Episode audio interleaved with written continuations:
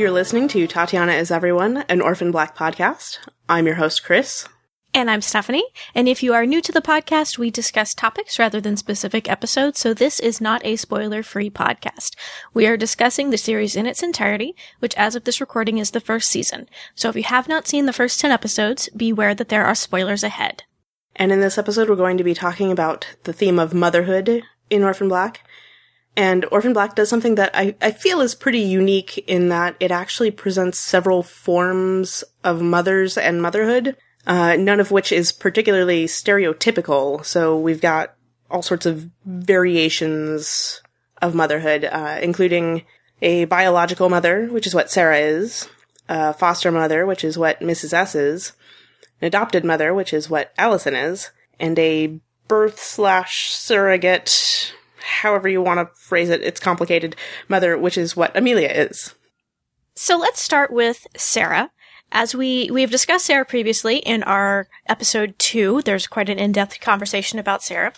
And we, we first meet Sarah. The first scene we see is Sarah riding on a train where she's kind of jostled awake and she says a, a naughty word and she gets kind of a scolding look from a mother and, and the mother's child. And so, I think from this moment, given sort of Sarah's really punk rock appearance, the interaction between the parent and the child, that maybe the writers want us to think that Sarah is not a mother, but we learn pretty quickly that she is in fact a mother. We see very soon in the next next scene where she's gotten off the train that she's on the phone. We learn later to Mrs. S saying, "Can I see her?" Blah blah blah, etc. etc. And from that conversation, I realized, oh, she is a mom, but clearly is not when we when and Sarah's the biological mother, but Sarah is not sort of what we think of when we think of the stereotypical mother. Right, and as you pointed out in that episode, even though she does make the mistake of the swear word in front of the kid, as soon as she realizes that she's done it, she does apologize for it. So it's one of those. I, I think that's also sort of representative of Sarah. She, like she's like she's messing up, but she's trying to be better. Yeah, I think actually that's very indicative of her as a mother, in fact, because she's trying to do the best that she can. She sort of wants to be a good mother, but she, it doesn't seem to come very naturally to her, I would say. Right. The, the fact that it seems like her idea of good parenting, or at least as it was when the series starts, is that she has left her child with her own foster mother while she has taken off to go do we don't really know what with some drug dealer or something. Like there's drug dealer there's, con artist type, yeah. Yes, there's there's criminal activities afoot. And so basically has left her daughter to go do the, these things or possibly possibly left her daughter to protect her from these things that Sarah has gotten herself involved in. We don't really know, but Right. Right. But she has been away from her child for, is it 10 months? Yes. Or 11 months? For 10 months. So she's clearly not sort of the picture of, of a great mother that we, that we usually think of.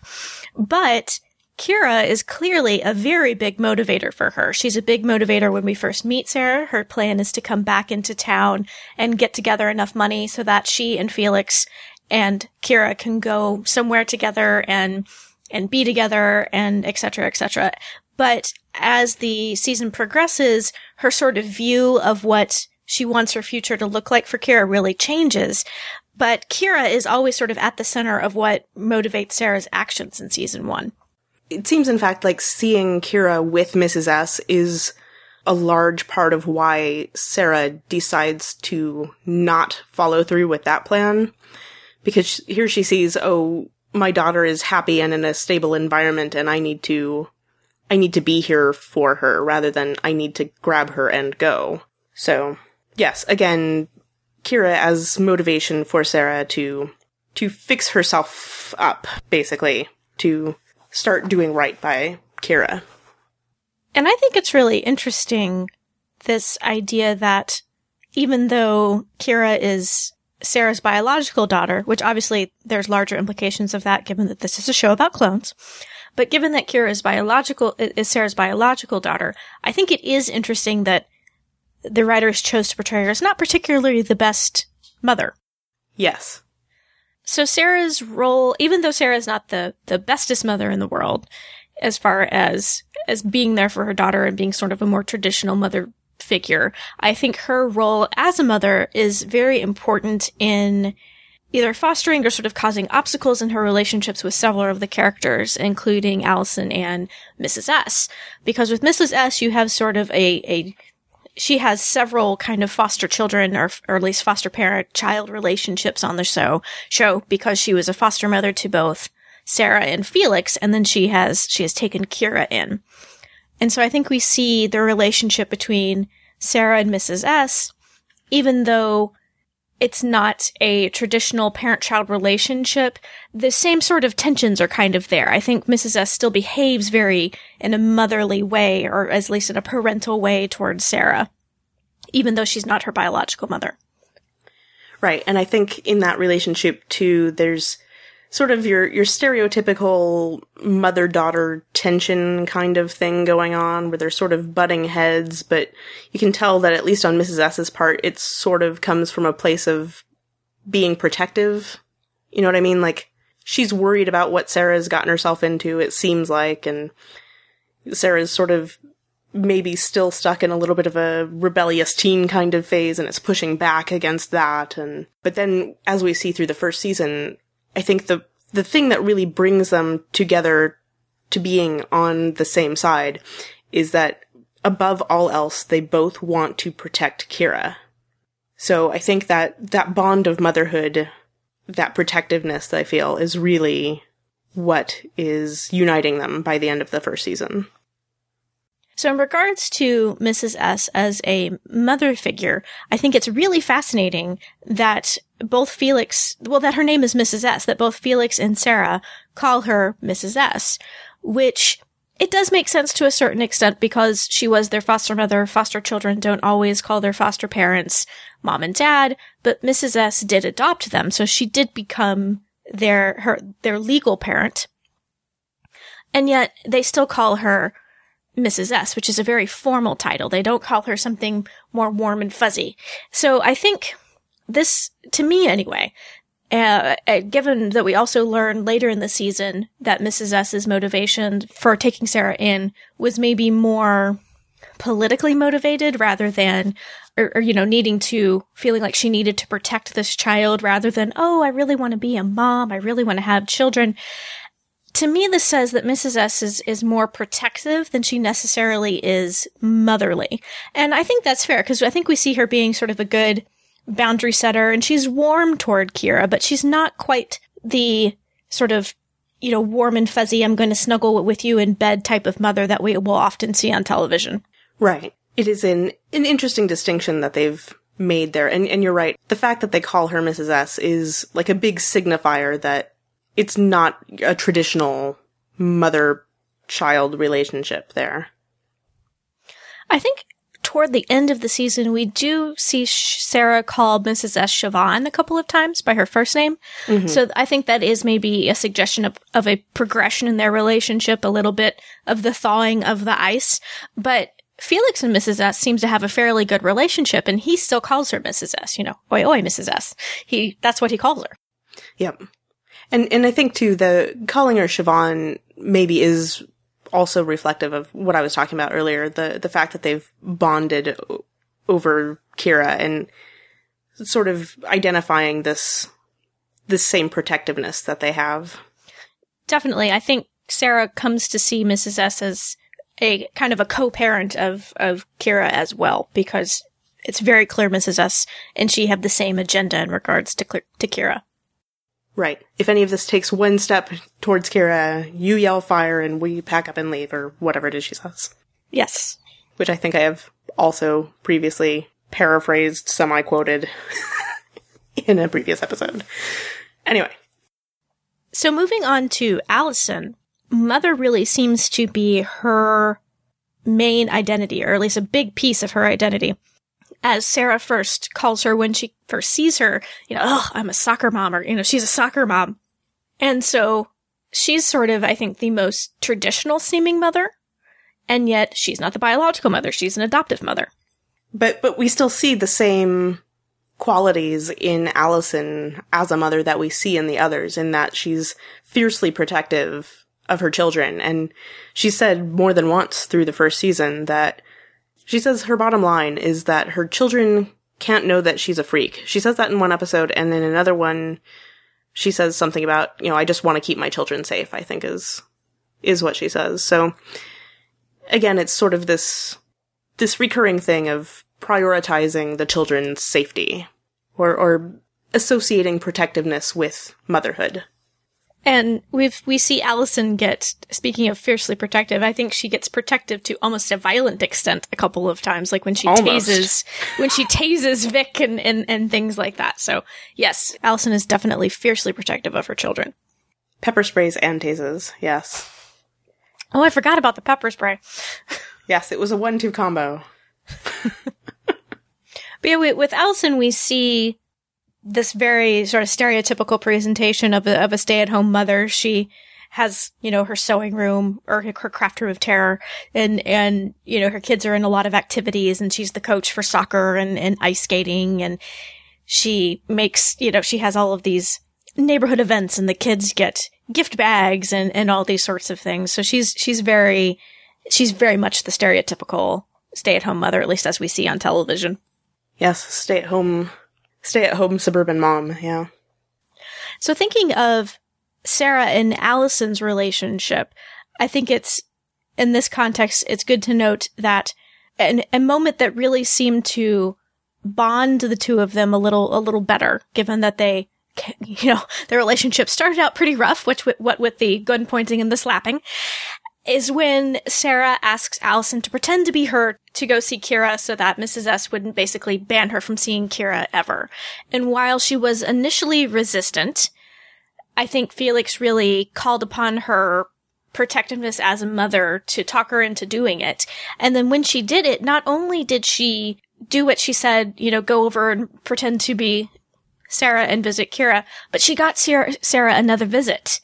So I think that really helped a lot to sort of establish a better relationship between the two of them is is that sort of understanding of each other as mothers and and what as a mother Sarah would would want from uh, you know with wanting more contact with her daughter. Absolutely, and there is that interaction that precedes that where Sarah actually tells Allison that she's a mother, and you can tell that that's sort of when they sort of maybe start to get along at all because there's it, as you mentioned, you know, the gun pointing and the slapping and, and all that tension that exists. And then Sarah goes to see Allison and, and I think it's to give her her money back, right? That scene when she says, Yes. cause, uh, that's when Allison has the line about my bottom line is my kids can't know I'm a freak or whatever it is. And so then Sarah, I think, comes back with something like, believe it or not, I do understand that I'm a mother too. And you can see in Allison's reaction to that, that oh, wait a second. there's a there's a shift in their attitudes and Dynamic, responses to each other. Yeah, there's definitely a reaction in Allison that seems to mean, oh, maybe I have misjudged her, or I, I've missed something important before. I haven't considered something important, and I need to, I need to consider this about about her going forward. And of course, part of that is, as you'd mentioned, the the whole thing about clones, because I mean, clones can't have children, right? Mm-hmm. So, so that's what the big deal is with Sarah. I mean, in addition to like the show specifically, it's it's actually like a scientific thing that this is weird that Sarah has had a child. That's right, I said scientific thing. We also learn that Beth at some point learned that she couldn't have children. So it's interesting that we, we kind of know the, there's the suggestion that maybe Beth wanted to have children at some point or, or at least investigated the possibility at some point. So, Right. Paul says he was there when Beth found that out. So right. Which is why he knew that Sarah couldn't be Beth when she's, when he, when he saw her with, with Kira. So, plus the scar thing. Anyway. so then finally, in regards to mothers we've seen on the show, we have Amelia, who was the surrogate mother for Helena and, and Sarah. And Amelia, again, I, we see this common thread of protectiveness related to motherhood. Because even though Amelia had no biological connection to the, to the children that she was carrying, no plans to even raise them, they were sort of a financial deal. They, they got her money, they got her passage to the UK. But when she realized that something might be going on with the deal, she became very protective and ran away with the children and tried to hide them so that they would not become part of the science experiment. And this is a bit of a side note, but I'm going to go ahead and mention it anyway. And spoiler alert for those of you who have not watched Dark Angel, but it's been 10 years, and so you've had your chance. This is actually a similar plot point to something that happened in Dark Angel. There was, you know, we, we find out at some point during the series that Max, the main character's mother, who also, because they were super soldiers and stuff who were genetically modified and created in a lab, of course. So they had also surrogate mothers that gave birth to them, and so we find out at some point that the young woman who is carrying Max also at some point tried to escape to save Max, which she didn't actually get to do. But it was a similar point, such that when it was on Orphan Black, I was kind of like, hey, I know that plot point. it amused me. Anyway, back to the subject. so it's very interesting to me looking at the the mothers that we see on the show, Sarah, Mrs. S, Allison, Amelia. I think Orphan Black might be really unique in that the majority of the mothers we see on Orphan Black are not biological mothers. Most of them have no biological connection to their, their children. And I, I like that the show never tries to make a statement as to, oh, Sarah's the real mother, but these other women are not. It's very much a, a very inclusive portrayal of motherhood, I think. Right. They never really make a big deal about differentiating the different kinds. I mean, they, they tell you what the relationships are, but it's never portrayed differently, really. It's not defined by those things. So I think for the other clones, even though the other clones we've met have not been mothers, I think they're this idea of like relationships to mothers are are very important, especially for Helena, obviously. Yeah, Helena's quite an interesting as, as with all things. Helena's story is pretty interesting here because here she's got this relationship with Amelia in in the last episode of the season. And it's this sort of weird combination of sort of like Sarah, she sort of wants to know what the deal is with this woman who, you know, gave birth to them, but she kind of doesn't understand what exactly happened, it seems, because she asks Amelia, you know, how did the scientists put the baby in your belly or whatever it is she says to her, and then immediately runs her through with a knife. And I'm thinking, well, Helena, that's a bad way to get answers. But now she can't answer you, Helena. it is hard to properly answer somebody when you've got a giant knife wound in your gut. I, am guessing. Again, I don't actually know. no personal experience on my end. But I think that really strong relation, uh, reaction that Helena had to Amelia is partially a consequence of having been brainwashed by by Tomas and his group being told, "Oh, you're the original, you're the original." So to have this woman come in and just shatter that perception of herself, I, I think is what provoked that very, obviously, very extreme reaction in her. Yeah, it doesn't get much more extreme than than that. It, and it's one of those things like it's just poor Helena. And I mean, how many times does that happen where you see somebody run somebody through with a knife and and you think poor them? but I do. I, I, at that moment more poor Amelia than poor Helena, but I still feel bad for Helena. And I think we also see in Helena a really interesting reaction to Kira's letters that she finds in Sarah's jacket. Helena's reaction is really interesting to Kira's letters to Sarah, and it is one of those things you just well, you were talking about her reaction to Amelia and that shattering her perceptions. And I kind of feel like this is an earlier version of that where I, I don't know exactly what it is about those letters, but something about it seems to just like completely mess with Helena because she's so, she becomes so obsessed with them. And I, I don't know if it's her perception of Sarah or if it's her perception of herself. I, I'm not sure what it is, but it seems like finding those letters just completely messed her up even more.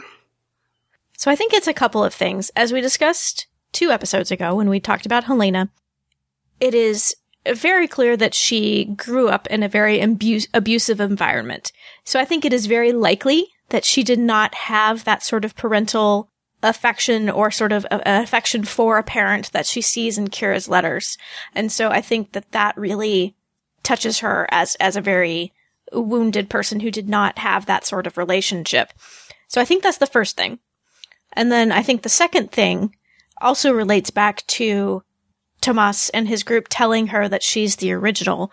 Because if she thinks that all of these women are copies of her, I think probably there's a certain amount of feeling like Kira is her own daughter since she is the offspring of, of what her, Helena perceives to be a copy of herself. Right. And yeah, the, the sort of ongoing theme of Helena of a childhood lost or, or a childhood that she never actually got to experience.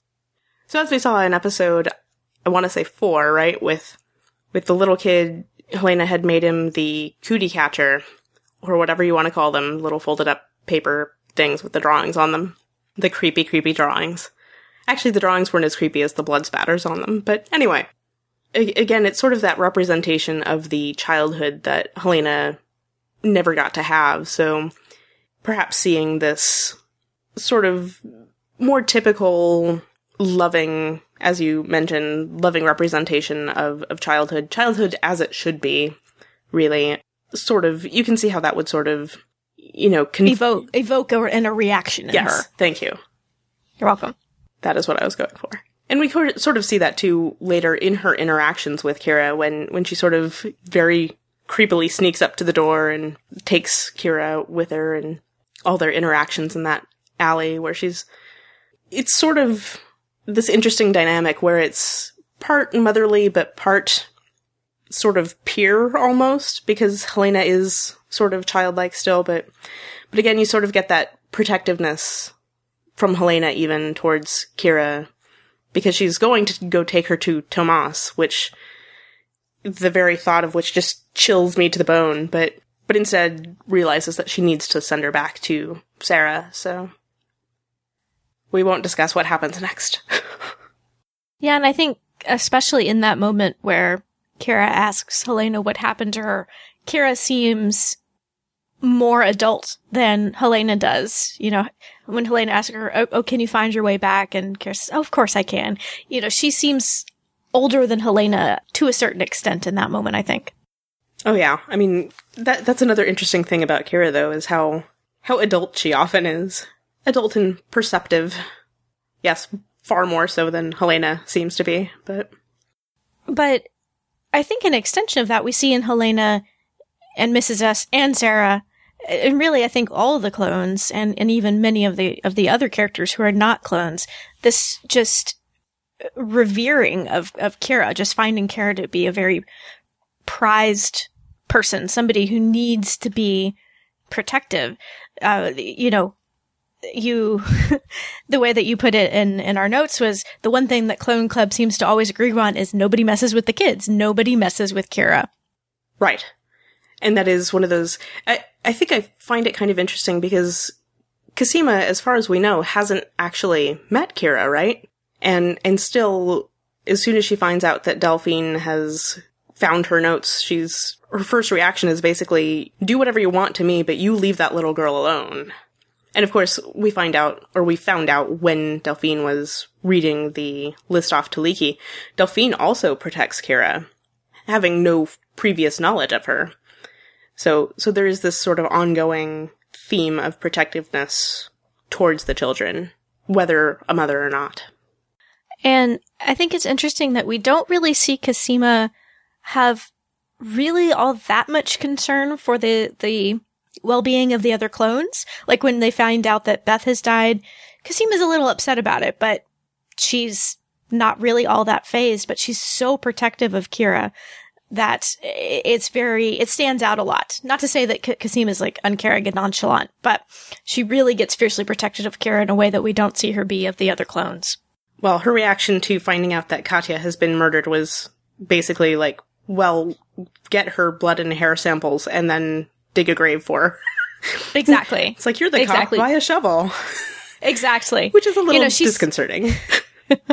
she, you know, and she was, she was concerned like, oh my gosh, it's true. They are killing us off, but it's more concern for herself, I guess, as well as, as maybe the, I don't know. But yeah, she, she's not a terribly protective person otherwise, but she, she is very protective of Kira, I think. yes, it's really the one thing that pretty much everybody, or all of our heroes, or people that are maybe supposed to be heroes, agree on. Don't mess with Kira. Maybe that's why we're suspicious of Paul, because Paul seemed to be willing to, to use Kira as leverage against Sarah at one point. It's true, but he, uh, he did, when she had been injured, he did bring her puzzles and books, which was sweet. That is true. I'm just saying that in the middle there, he seemed willing Yes. to to do that, which is maybe why we're holding out holding out in, in terms of trusting Paul. Yes, yes. So as I was thinking about this overwhelming theme of motherhood on the, in in the show, part of me, because I, I identify as a feminist and I tend to be very against sort of essentialism, this idea that men are this way and women are this way, and I get annoyed when when female characters only seem to have storylines related to children and or romantic interests. But I think the show is not that, even though we have all these mothers on the show, that is not their primary storyline. I think their being parents really influences how they behave in certain situations, but that's not the bulk of sort of what's going on for these women. And I think it's interesting that the show shows particularly Felix being a very parental figure toward Kira, and he's a male character. I think we we see him interact with with Kira in a very sweet, sort of tender way. Maybe not quite parental, maybe more big brotherly, but he still has a a very prominent presence in Kira's life, even though he's not her biological parent. Yeah, I do think that is one of those things because as we mentioned, I think in one of the previous episodes, Felix is sort of arguably a better parent to Kira than than Sarah has been. Or at least he seems to come off that way in in the scenes that we've seen of them together. And while I'm not entirely sure about Donnie yet, because I don't quite feel like I understand all of his motivations, I think there is a suggestion that Donnie's role as a parent is important to him too, because I think we see especially a reaction in him when Sarah, as Allison, yells at him for being such a jerk to Allison. And I think we do see in Donnie a desire to at least sort of keep his role with his children intact. Hmm. I just don't know. I I never know about Donnie, you know? Yeah, it's hard to tell about Donnie, but he does seem to be, I think, I think affected by by Sarah talking about, you know, think of your kids and et cetera, et cetera. So I don't know. Again, it's hard to tell with Donnie, but I do like that that is something that is that she brings up with him. That there's not this assumption that because he's a a, a father rather than a mother, that his children wouldn't be important to him. Right. Or maybe he was just terrified that Allison was finally going to snap. This is true too. And part of the reason I even wanted to do this episode was there's a, a really interesting, well thought out article written by Dr. Shiblago, and I will put a link to that in the show notes for episode 8 on TatianaIsEveryone.com. And while you're over there, you can leave us some feedback. You can leave a comment on the show notes, or you could also email us directly at feedback at tatianaiseveryone.com. Or you can call and leave us a voice message on our listener voicemail line. That number is 972 514 7223. And you can follow us on Twitter. We are TIE Podcast. If you have any suggestions for topics we should cover in future podcast episodes, you can let us know through any of the ways that we just mentioned. And if you're interested in being on the podcast to talk about one of those topics, we would love to have you. You can also let us know that too when you email us with suggestions. And that wraps up our episode on motherhood. Thanks for listening.